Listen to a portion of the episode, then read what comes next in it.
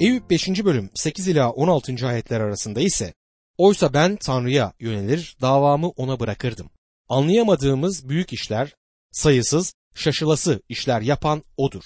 Yeryüzüne yağmur yağdırır, tarlalara sular gönderir, düşkünleri yükseltir, yaslıları esenliğe çıkarır, kurnazların oyununu bozar, düzenlerini gerçekleştiremesinler diye bilgeleri kurnazlıklarında yakalar. Düzenbazların oyunu son bulur. Gündüz karanlığa toslar. Öğlen geceymiş gibi el yordamıyla ararlar. Yoksulu onların kılıç gibi ağzından ve güçlünün elinden o kurtarır. Yoksul umutlanır, haksızlık ağzını kapar diyor. Öğleni geceymiş gibi el yordamıyla ararlar. Burada söylediği şey şudur ve bunu gerçekten güzel bir şekilde aktarır. Tanrı'nın sadık, iyi ve adil olduğudur. Bu doğru olduğu halde Eyüp'ün sorununun köküne erişmez. Elifaz aslında Eyüp'le bile konuşmuyor. Eyüp 5. bölüm 17. ayette işte ne mutlu Tanrı'nın eğittiği insana. Bu yüzden her şeye gücü yetenin yola getirişini küçümseme diyor. Bu ayetin kullanıldığını çok duyuyorum. Doğrudur değil mi? Tabii ki doğru ama Elifaz bunu Eyüp'e karşı kişisel bir iğneleme sözü olarak kullanıyordu. Gördüğümüz gibi Tanrı'nın çocuklarının acı çekmelerinin nedeni her zaman disiplin değildir.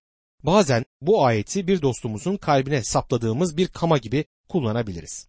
Sıkıntı çekiyorsun çünkü yanlış şeyler yaptın ve Tanrı seni disiplin altına aldı demenin güzel bir yoludur bu ayeti kullanmak. Evet bu doğru olabilir ama doğru olmaya da bilir. Bu noktada şunu sormak gerekir.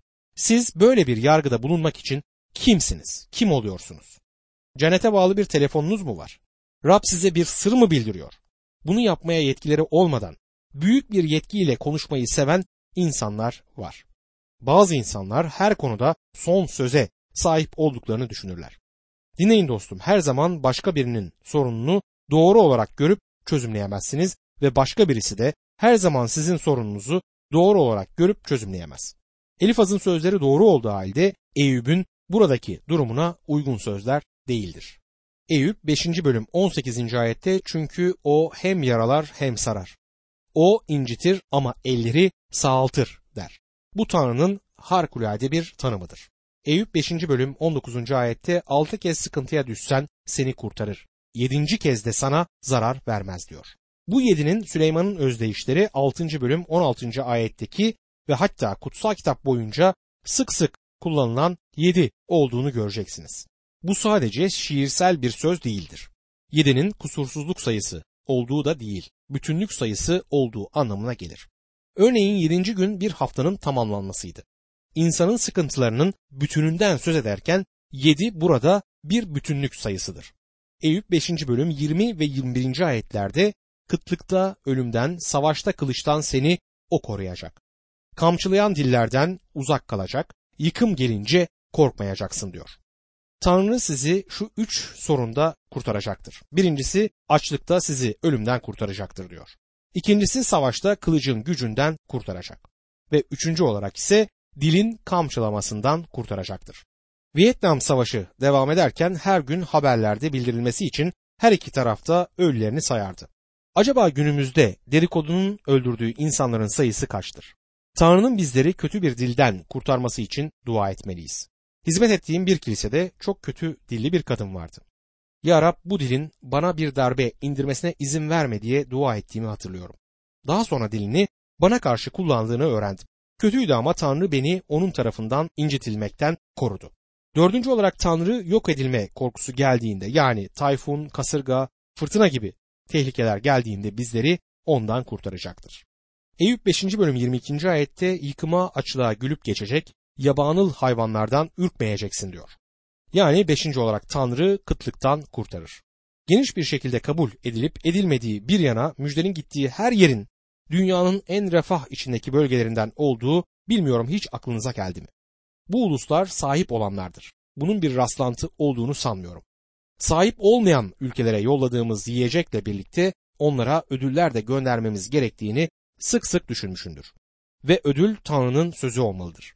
Bir yerde Tanrı'nın sözü okunuyor ise bereketler o yere gelirler. Altıncı olarak da yeryüzü canavarlarından korkmayacaksın denilmektedir. Eyüp 5. bölüm 23 ila 26. ayetlerde Çünkü tarladaki taşlarla anlaşacaksın. Yabanıl hayvanlar seninle barışacak. Çadırının güvenlik içinde olduğunu bilecek, yurdunu yoklayınca eksik bulmayacaksın. Çocuklarının çoğalacağını bileceksin. Soyun ot gibi bitecek. Zamanında toplanan demetler gibi mezara dinç gireceksin diyor. Yani yedinci olarak son sıkıntı ölümdür. Elifaz ölümden korkunç bir canavar olarak değil, hoş karşılanan bir şey olarak söz eder. Ölüm insanları aynı seviyeye getirmektedir. Eyüp 5. bölüm 27. ayette ise işte araştırdık doğrudur. Onun için bunu dinle ve belli diyor. Bu sözler Elifaz'ın ilk konuşmasının sonudur. Eyüp'ün gereksinimlerini karşılamamışlardır. Söylenenler kendisine hitap etmemiştir. Hatta Eyüp ümitsizliğe düşmüş ve korkmuştur. O yüzden anlayış için yakarır. Merhamet ve yardım için yakarmaktadır. Çünkü Elifaz'ın söylediklerinin Eyüp'e hiçbir yararı olmamıştır. Eyüp 6. bölüme geldiğimizde Eyüp'ün Elifaz'a yanıtını görürüz. Eyüp 6. bölüm 1 ve 2. ayetlerde Eyüp şöyle yanıtladı. Keşke üzüntüm tartılabilse, acım teraziye konulabilseydi. Eyüp yakınmaktadır. Üzüntümün ne kadar korkunç olduğunu size anlatamıyorum. Başıma gelen bu korkunç şeyi size açıklayamam der. Elifaz'ın sözlerinin ona hiçbir yararı olmadığını görüyoruz. Gizli bir günahın var ve şimdi yapacağın şey onu itiraf edip Tanrı'yla doğru bir konuma girmek demek her zaman en doğru söylenebilecek söz değildir. Eyüp sorunumun ne olduğunu anlamalısınız diyor. Elifaz Eyüp'ü hiç anlamıyor. Söyleyecek bir sürü güzel şeyi, iyi şeyi, doğru şeyi vardı ama Eyüp'e bir yardımı dokunmadı. Yaptığı sorunun ne olduğunu bilmeden yanıt Mesih'tir yanıtını vermek gibiydi. Eyüp'ün Elifaz tarafından kendisine verilenden daha fazlasına ihtiyacı vardır. Yaralı bir hayvan gibi Eyüp ağlamaktadır. Eyüp 6. bölüm 3 ila 5. ayetler arasında şöyle yazar. Denizlerin kumundan ağır gelirdi. Bu yüzden abuk subuk konuştum. Çünkü her şeye gücü yetenin okları içimde. Ruhum onların zehirini içiyor. Tanrı'nın dehşetleri karşıma dizildi. Otu olan yaban eşeği anırır mı? Yemi olan öküz böğürür mü? diye soruyor. Eyüp ağlıyorum ve üzüntümü görebiliyorsunuz ama hiç merhamet göstermiyorsunuz. Sanki sıkıntıda değilmişim gibi davranıyorsunuz diyor. Eğer sıkıntıda olmasaydım ağlamazdım. Kırlardaki uzun kulaklı eşeğin ot yerken yiyecek bir şeyler için anırmadığına dikkati çeker. Yani Eyüp eğer canını yakan bir şey olmasaydı ağlamayacak olduğunu söyler. Acı çekiyorum hem de çok fazla acı çekiyorum demektedir. Eyüp 6. bölüm 6 ve 7. ayetlerde tatsız bir şey tuzsuz yenir mi? Yumurta akında tat bulunur mu? Böyle yiyeceklere dokunmak istemiyorum. Beni hasta ediyorlar der. Hasta eden yemekler istenmeyen yemeklerdir. Eyüp 6. bölüm 8 ve 9. ayetlerde keşke dileğim yerine gelse, Tanrı özlediğimi bana verse. Kerem edip beni esse, elini çabuk tutup yaşam bağımı kesse diyor. Artık Eyüp dibe vurmuştur. Hiçbir yerde yardım bulunmamaktadır. Tanrı'nın adaletini bile sorgular. Çok perişan bir durumdadır. Tanrı'nın kendisini yok etmesini, ondan kurtulmasını, elini bırakmasını ve kesip atmasını istemektedir. Yani Eyüp ölmek ister. Eyüp 6. bölüm 10 ve 11. ayetlerde yine avunur, amansız derdime karşın sevinirdim. Çünkü kutsal olanın sözlerini yatsımadım. Gücüm nedir ki bekleyeyim, sonum nedir ki sabredeyim diyor.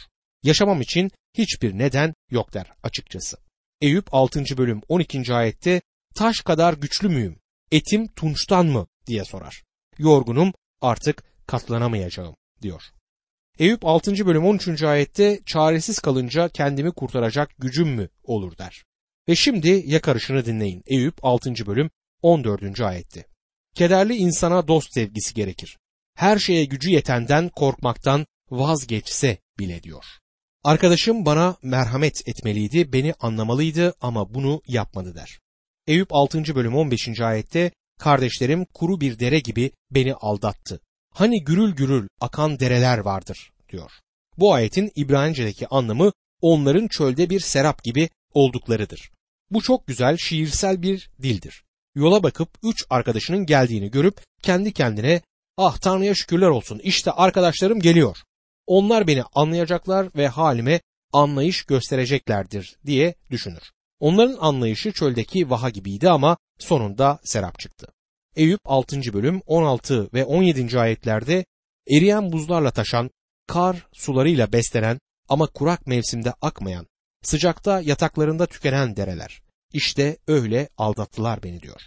Onların kar ve buzla kaplı bir havuz gibi olduklarını söyler. Ama bu kandırıcıdır. Üzerinde yürüyebileceğinizi düşünürsünüz ama üzerlerine bastığınızda içine düşersiniz. Arkadaşlarının hakiki yüzü işte böyle çıkmıştır. Eyüp bize muhteşem resimler verir. Eyüp'ün ağlayışının günümüzdeki insanın insansal kötü durumunun ağlayışı olup olmadığından emin değilim. Bütün lüksleri ve aletleriyle insan ne kadar yalnız, huzursuz ve mutsuzdur. Mutsuz olan en azdır. Aletlerden daha fazlasına ihtiyacı olan insandır. İnsanın Tanrı'ya ihtiyacı var. Şimdi Eyüp bana söyleyecek bir şeyiniz varsa söyleyin ben öğrenmeye hevesli biriyim diyecektir. Eyüp 6. bölüm 24 ila 26. ayetlerde bana öğretin susayım, yanlışımı gösterin. Doğru söz acıdır ama tartışmalarınız neyi kanıtlıyor? Sözlerimi düzeltmek mi istiyorsunuz? Çaresizin sözlerini boş laf mı sayıyorsunuz der. Söyledikleriniz iyi ama benim durumumla hiç ilgili değil. Durumumu teşhis edemiyorsunuz demektedir. Doktora gidip durumuna artrit teşhisi konulan bir adam duydum. Ama aslında kansermiş. Hasta bir kanser uzmanına gittiğinde artık çok geç olmuş. Eyüp'ün sorunu da budur. Geldiniz ve durumumu teşhis etmeye çalıştınız ama teşhisiniz yanlıştı diyor. Gizli bir günahım olduğunu söylüyorsunuz ve bu doğru değil. Şimdi eğer doğru teşhis koyacak ve bana yararlı olacak bir şeyler söyleyecekseniz söyleyin ben de sizi dinleyeyim diyor. Bu üç arkadaşın Tanrı'yı gerçekten tanımadıklarını, Eyüp'ü de gerçekten tanımadıklarını ve hatta kendilerini dahi gerçekten tanımadıklarını hatırlayın. Gerçek durumu anlamadılar ve üçü de Eyüp'ün günah işlediği ve gerçeği itiraf etmediği sonucuna vardılar. Gizli günahını itiraf etmediğinden ötürü yargılanmaktadır onlara göre Eyüp. 7. bölüme geldiğimizde 1 ila 3. ayetlerde şunlara okuyoruz. Yeryüzünde insan yaşamı savaşı andırmıyor mu? Günleri gündelikçinin günlerinden farklı mı? Gölgeyi özleyen köle, ücretini bekleyen gündelikçi gibi. Miras olarak bana boş aylar verildi. Payıma sıkıntılı geceler düştü diyor. Eyüp üzüntülerinden ve acılarından rahat edemez. Çok hasta bir adam ve arkadaşları bunu görmezlikten geliyor gibiler. Ona hiçbir teselli sunmadılar. Karısı bile ona yardımcı olmak yerine ona intihar etmesini önerdi. Dünyası başına yıkıldığında Eyüp acınacak, çok üzgün ve hüsran dolu bir adam haline geldi. Eyüp 7. bölüm 4 ila 6. ayetler arasında yatarken ne zaman kalkacağım diye düşünüyorum. Ama gece uzadıkça uzuyor. Gün doğana dek dönüp duruyorum. Bedenimi kurt, kabuk kaplamış. Çatlayan derimden irin akıyor. Günlerim dokumacının mekiğinden hızlı. Umutsuz tükenmekte diyor. Belli ki Eyüp'ün iyileştirilmez bir hastalığı vardı ve yaşamının sonu yakındı. Büyük bir olasılıkla böyle bir hastalık çekiyordu. Bütün bunlar boyunca arkadaşları onun sorununa hiç ilgi göstermediler. Ona geldiler ama ihtiyacına hizmet etmediler. Onu anlamadılar. Dostlarımız bizi tanımalı ve bizi sevmelidir. Bu dostlar Eyüp'ü gerçekten tanımıyorlardı. Hiç olmazsa fiziksel durumunun onların biraz anlayışını gerektirdiğini Eyüp onlara söyler. Eyüp 7. bölüm 13 ila 16. ayetler arasında yatağım beni rahatlatır, döşeğim acılarımı dindirir diye düşündüğümde beni düşlerle korkutuyor, görümlerle yıldırıyorsun. Öyle ki boğulmayı, ölmeyi şu yaşama yeğliyorum. Yaşamımdan tiksiniyor, sonsuza dek yaşamak istemiyorum. Çek elini benden. Çünkü günlerimin anlamı kalmadı. Öyle görünüyor ki yüksek ateş sonucu kabuslar görmekteydi. Eyüp 7. bölüm 17 ila 19. ayetler arasında insan ne ki onu büyütesin. Üzerinde kafa yorasın. Her sabah onu yoklayasın. Her an onu sınayasın. Gözünü üzerimden hiç ayırmayacak mısın? Tükürüğümü yutacak kadar bile beni rahat bırakmayacak mısın diyor. Huzur içinde ölebilmeyi ister. Tanrı'nın kendisini rahat bırakmasını istemektedir. Sınandığını biliyor, hissediyor ama bütün bunların ardında gerçekte ne olduğu hakkında hiçbir fikri yoktur. Tepkisi birçok insanın tepkisinin aynısıdır. Beni üzüntümle baş başa bırak. Eyüp 7. bölüm 20 ve 21. ayetlerde günah işledimse ne yaptım sana? Ey insan gözcüsü! Niçin beni kendine hedef seçtin? Sana yük mü oldum? Niçin isyanımı bağışlamaz, suçumu affetmezsin? Çünkü yakında toprağa gireceğim. Beni çok arayacaksın ama ben artık olmayacağım diyor. Eyüp'ün günahını sorgulamışlardı. Eyüp suçsuz olduğunu iddia etmez.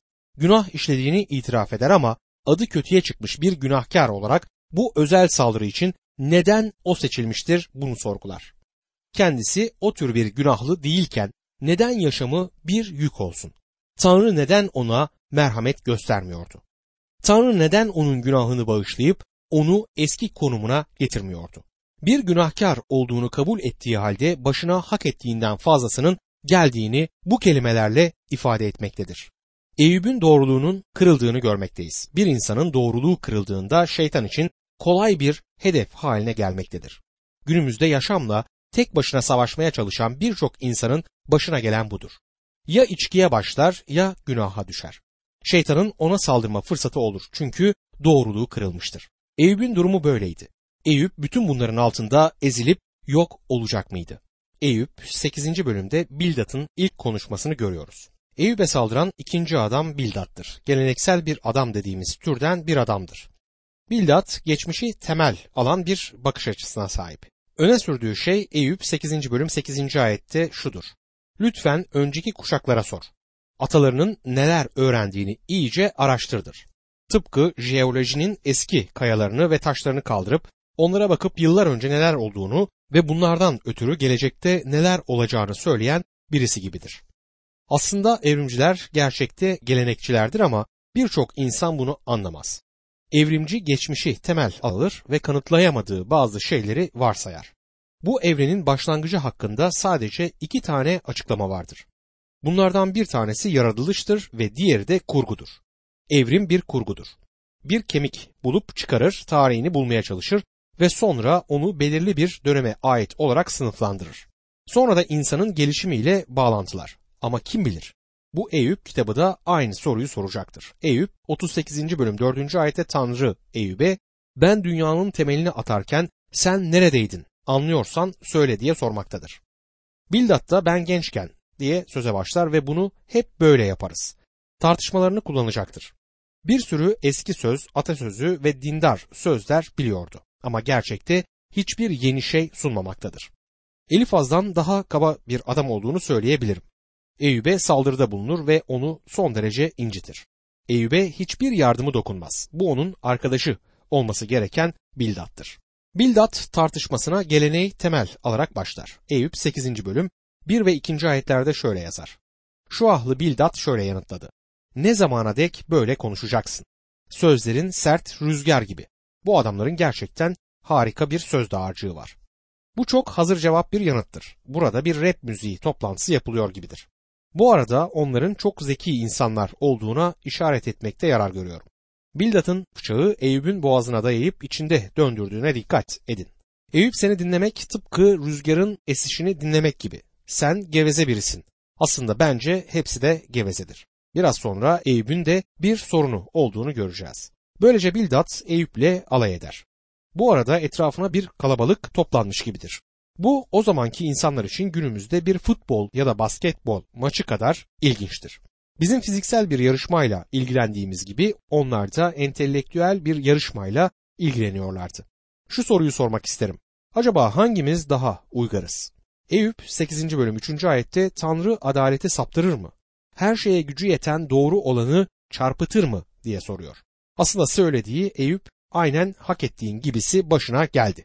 Kendini savunmaya çalışıyorsun ama bütün bunlar hayatında büyük bir günah olduğunu gösteriyor ve tam olarak hak ettiğini alıyorsun diyor.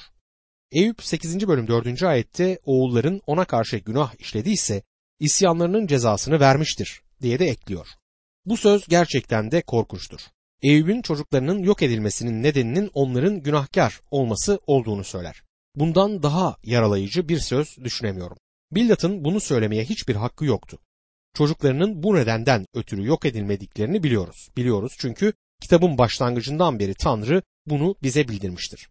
Eyüp 8. bölüm 5 ve 6. ayetlerde ama sen gayretle Tanrı'yı arar, her şeye gücü yetene yalvarırsan, temiz ve doğruysan o şimdi bile senin için kolları sıvayıp seni hak ettiğin yere geri getirecektir diyor.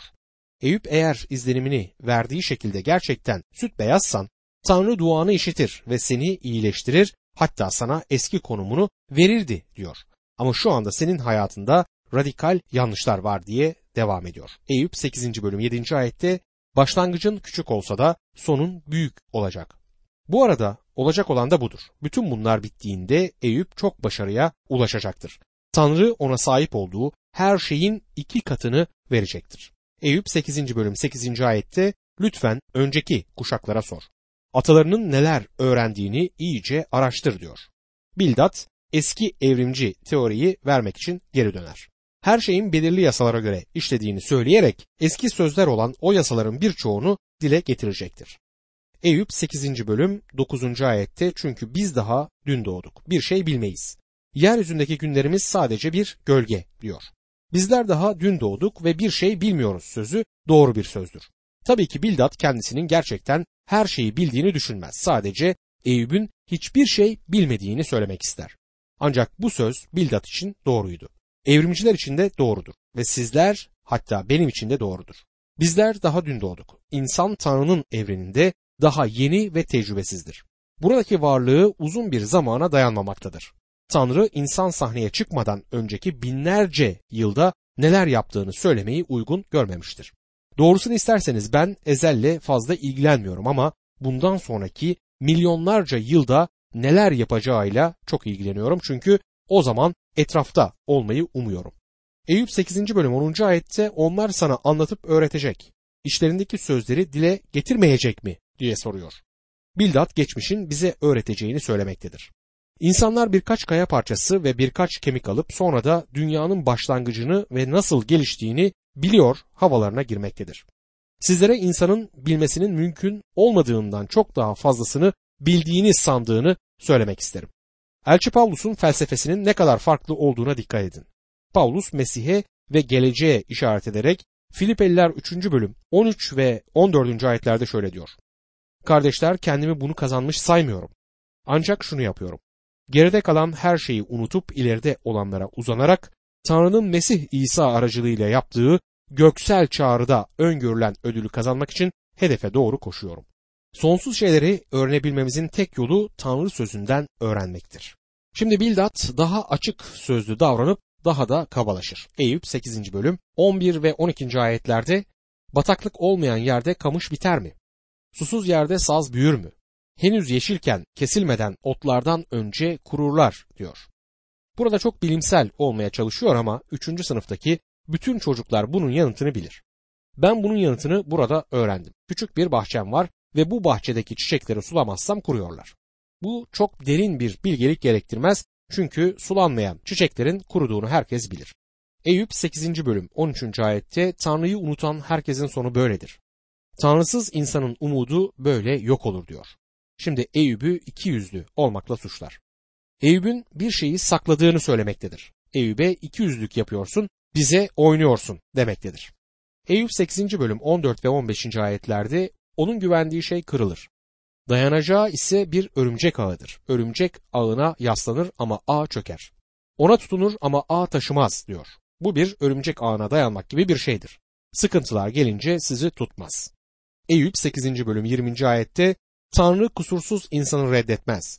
Kötülük edenlerin elinden tutmaz diyor. Bir dakika bu gerçekten doğru mu?